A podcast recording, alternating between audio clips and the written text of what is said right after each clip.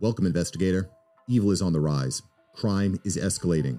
Our mission is to eliminate the crime by exposing evil, examine why it manifests, and highlight the brave souls that confront it every day. Join us as we work together to bring justice to every victim. Welcome to All Things Crime. Here's your host, Jared Bradley. Hey guys, it's Jared. It's a special episode of All Things Crime. So basically, how this has come about is uh, my good friend here, Tom, and I were talking on the phone, and we got talking about some of the crazy things that's happening and all these wild things that's happening across the world. And one of the main things is some of the cases that I think are more regional, but they actually have national uh, prominence or, or, or should, but they're they're really not getting out there. And so we wanted to expose one of those, and maybe we'll do this once a week or something.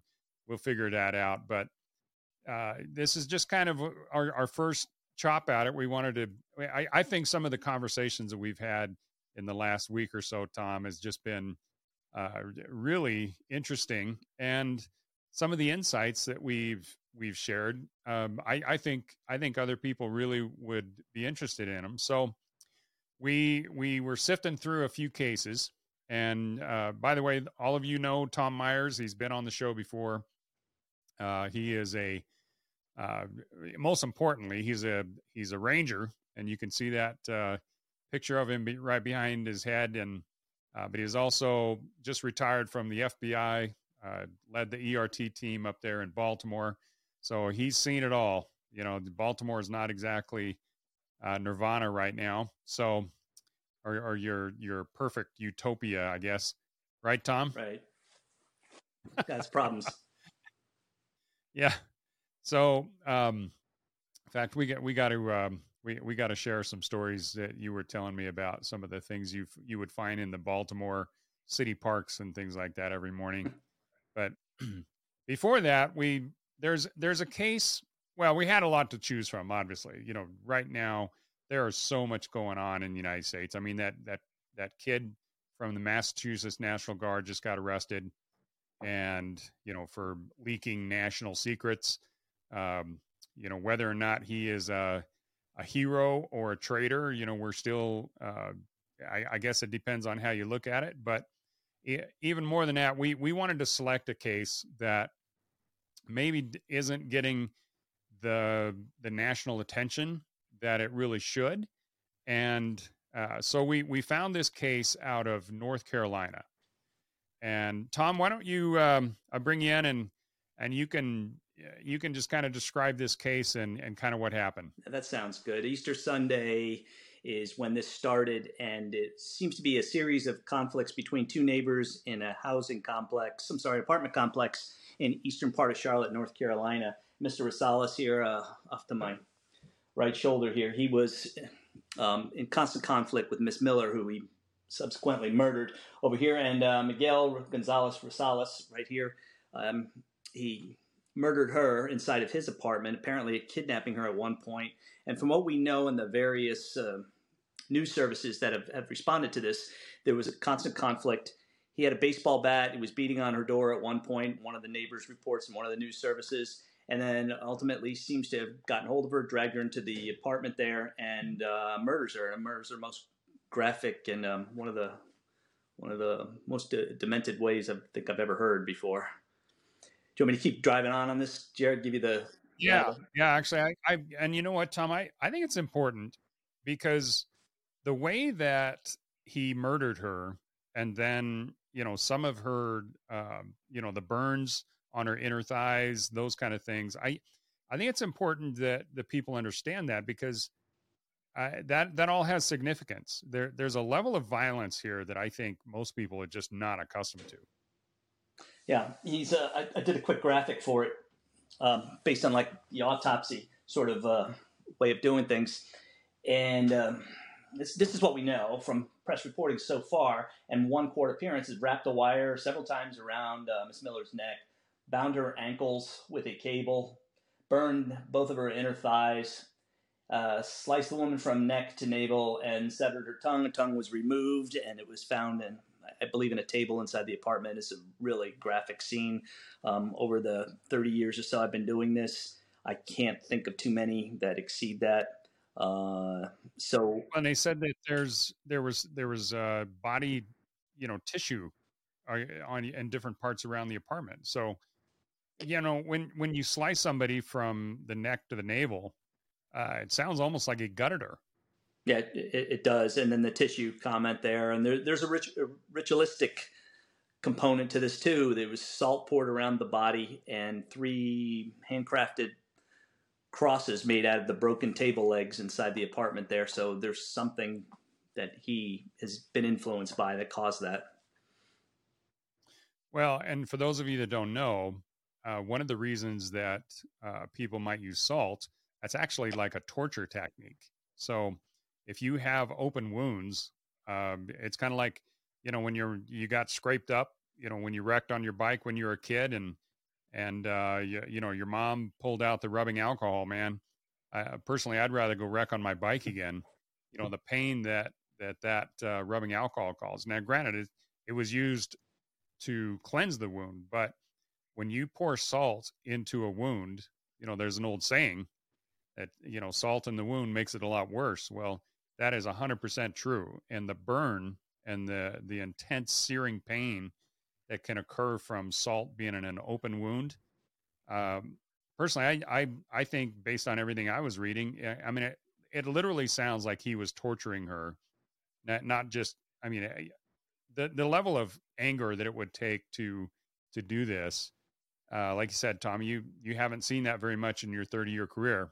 So What's your thoughts yeah, on bits, it? Bits and pieces of that, but you know, this overkill that happens from anger, and then this almost ritualistic nature. I, am not sure if it's going to be uh, as much torture as it's uh, almost every every society, every culture has has used salt in funeral and ritualistic practices. It was Easter morning. I can't say one way or the other. My research just just doesn't jump out at me at this point um, pointing to one thing or another. I don't know um, ethnically or culturally or where Mr. Rosales is coming from, what that might or might not mean. But uh, the crosses, of course, is, is, it's Easter Sunday, so we have some kind of tie-in from that. What he was influenced by was it TV, movies, what he's hearing, what he's reading, or uh, was it his uh, upbringing that caused all that other stuff? But the overkill that happened with it, I guess they said he her face was shredded is what the uh, term used in there, and severe um, uh, beating to the face and everything else. So the overkill and the and the anger certainly was there, and then the other parts to it, I guess, are going to be um, are going to be uh, exposed in the court court hearing. Some of it was so graphic that newspapers didn't want to report on it, but um, as, as, I go through the wounds and I look at these here, uh, the, the restraints of the legs was that just to keep her in intact. He suffers or seems to suffer from some sort of defense wounds on the face here, the scratches. So that certainly was the case, I would say, eh, as she was fighting for her life. Um, but yeah, I was wondering that too. Yeah.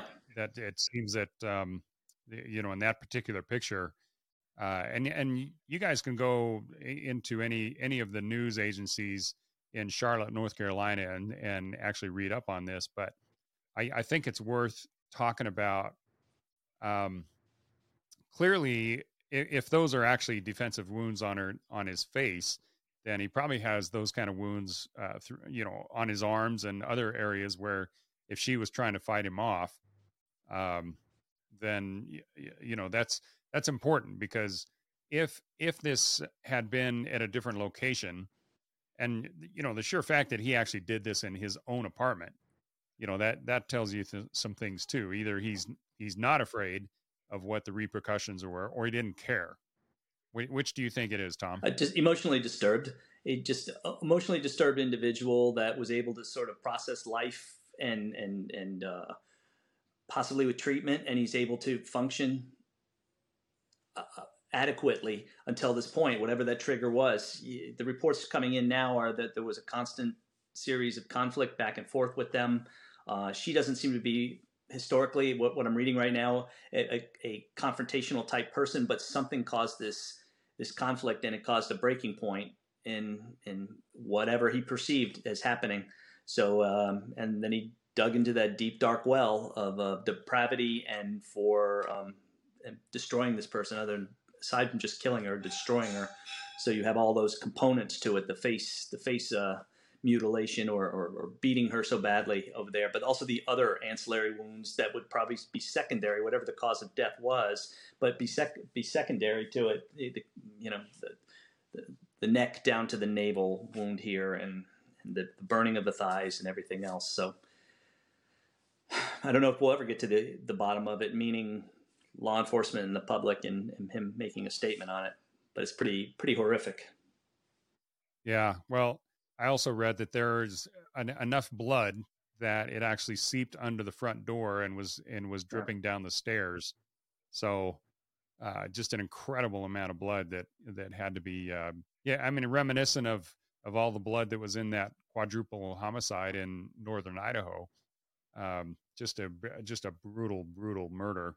So again, it's it's just one of those things where, what is it about this guy? Uh, is it did he spurn? You know, did she just re- completely reject him? Was he making advances to her and and she just wouldn't wouldn't reciprocate it?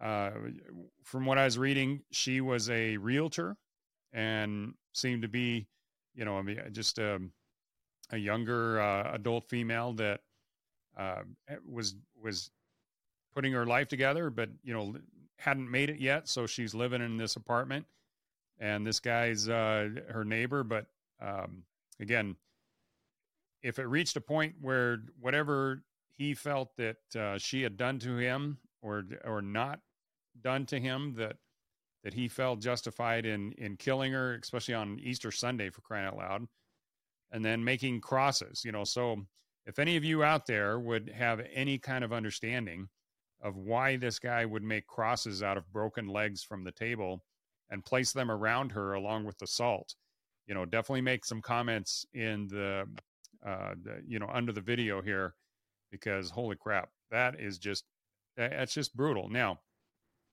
why would we be talking about this? You know, what, what does this have as far as, uh, red flags that the rest of us should be looking for? you know these uh, it, it's it's well known uh, we've had over 6 million individuals come up from our southern border and many many of those are going to be hispanic individuals is this is there some kind of a ritual going on somewhere in in the you know kind of the same type of places that ms13 would come from uh, what do you think about that, Tom? Yeah, I, I don't know. I, I tried to do some research to find out what the importance of salt was it was just sort of an anomaly to the to the violence there, and see what how that's relevant to what he did. So I, you know, I just don't know at this point until I pin it down, or and we'll never get that opportunity to actually sit and talk with him and find out what that was. I would, I would, I would add to that. The leopards generally don't change their spots. He's later in life. I think he's 36 years old, and you're going to find a a problematic history of this guy, deeply disturbed, and you know one of those persons that everybody was everybody knew to avoid and not get into conflict with. Um, just a disturbed individual, but the the healthcare, mental health care in the United States is just not it's it's just not there to to deal with these type of people. And so what happens is when they move from area to area, they may look, it might look like a, a, quibble over a parking space or something, or being too loud or something like this. But in truth, is probably a very disturbed individual, obviously, from his actions. But prior to that, I think we're going to see a pattern of that or a series of that. And, um, you know, I, I don't know um, what his, his, history is, and that hasn't been revealed yet in anything that I could find. Well, I, I'm not sure this is uh, this is completely uh, connected, but the interesting thing that I've found is when I, especially as I travel the world, like in uh, in Europe right now, one of the things that's happening uh, is there's there's a fair amount of violence that is created on, on this male on female thing, where uh, immigrants are coming into countries like Sweden, uh, you know, Norway, places like that. That uh, you know the immigrants are are pretty much welcomed, but then as they make advances on to the people that have uh, you know originally from there, um, if they're not if they're not immediately, you know, given what they want, then they immediately turn to violence. And I, I think some of these different cultures mixing in with the original cultures it's like oil and water it just it, it just isn't mixing. Well a, a natural recourse especially for the more uneducated unsophisticated type of individual is to go down to their base model and that is going to be basically uh, you know especially for men it, it's turned turned to violence to get what you want. Yeah quite possibly could be that. The conflict of cultures is in place, and so um, it could it could very well be the case that that happened here. I guess we're just not going to know until we have his history. My prediction is you're probably going to see five or in excess of five uh, police calls to to either his residence or arrests or something like that. It could be um, he's 36. I, am going to say if they're able to track it back to when he's a young man, it's probably going to be pretty pretty intense. And that's usually like I said, leopards don't change their spots as far as emotionally disturbed, and uh, sexual predators rarely change their spots either. It's just a process of them getting caught. No. Yeah. So a, a couple of things that I that I would want to throw out here. Number one is, do you actually think that they will go back that far, or are they just going to focus on this crime? Yeah, absolutely, uh, they will. Mm-hmm. That's okay. Well, that's number one, and and you know, getting a hold of that information uh, and making that wide widespread and wide you know widely known i think is really important uh, number two is you know based on where this individual is actually from um, eh, you know there's going to be a number of factors. If if his background meaning that his the the culture that he comes from is that uh, prone to violence. And number two is uh, you know what what was there if anything that, i don't know if they will know this or not but uh, was there any kind of advances that that he made as a man toward you know the the woman, and then if those weren't reciprocated, then you know is is that a triggering factor for this guy? I mean, to me, everything that's happening kind of in culture right now, it seems that the more successful women get, uh, the more some men are finding that they're not as needed. And when it gets down to the basics, you know, men naturally have that inclination to want to provide and and um, be protectors of women. But if women don't need that, and and if they totally reject it, then you know is that a slight against him as a man? And you know, not that I, that's even remotely an excuse, but it, it is something to think about. Yeah, definitely so. And in the United States, we've I go back to being a young man and the the change of, of societal norms uh, for women in the workforce was a gradual thing. But for somebody maybe coming from another country where it's an overnight effect and you're not used to that, and, and you and I are both used to that, having worked with um, many different ally nations in the army, and uh, the what what's valued and the and the mores and things like that are are very different than what they are in the United States even back then, you know, the 30 years or so ago. But you can imagine the culture shock coming from something like that. So it could be very much a, a predicating factor in this, and, and, could be. We, we don't know until yeah. we kind of have a history on this guy. And the other thing I'd like to, you know, add to it is, is say, going back through it, but if this guy, if, if, if he has a long pattern in the United States or wherever, they probably will track that back to see if they have any other homicides or uh, attacks like this the ritualistic in nature certainly those those that, that mo that's involved with it or where has he been if they have unsolved homicides and you're going to try and track that down? It, they didn't indicate a sexual component to it but um, uh, you, you, know that could be the case as well. And and that's just pretty normal. They're going to disclose the amount of information that they need to disclose to balance the the need for the public's uh, the public has a right to know and the, the public safety as well as the the uh, court system they have to con- confront your accuser and, and and put that out in the public court but there's also a good amount of holdback on that. Yeah so you know a, a lot's uh, remaining to be seen but thus far we know that the victim's name was laura miller. She was 35 uh, this was done on Easter Sunday, so just um, five days ago uh, in in the East Charlotte area. Mostly, the, the police said the apartments are not one of their high crime areas and are typically uh, fairly peaceful. The suspect's name is Miguel Gonzalez Rosales, and he was 36. Uh, first degree murder, theft of a motor vehicle, and destroying remains and concealing death. So that's what we know so far. So anyway, this is just one of those um, crazy violent. Um, I, I mean, to to really, you would have to have some kind of a background in in law enforcement and in criminology to really understand how violent this was. I mean, literally, he uh, they he beat her to death with a baseball bat, and uh, but then uh, had she had all sorts of other wounds, and so hopefully uh, more details will come out.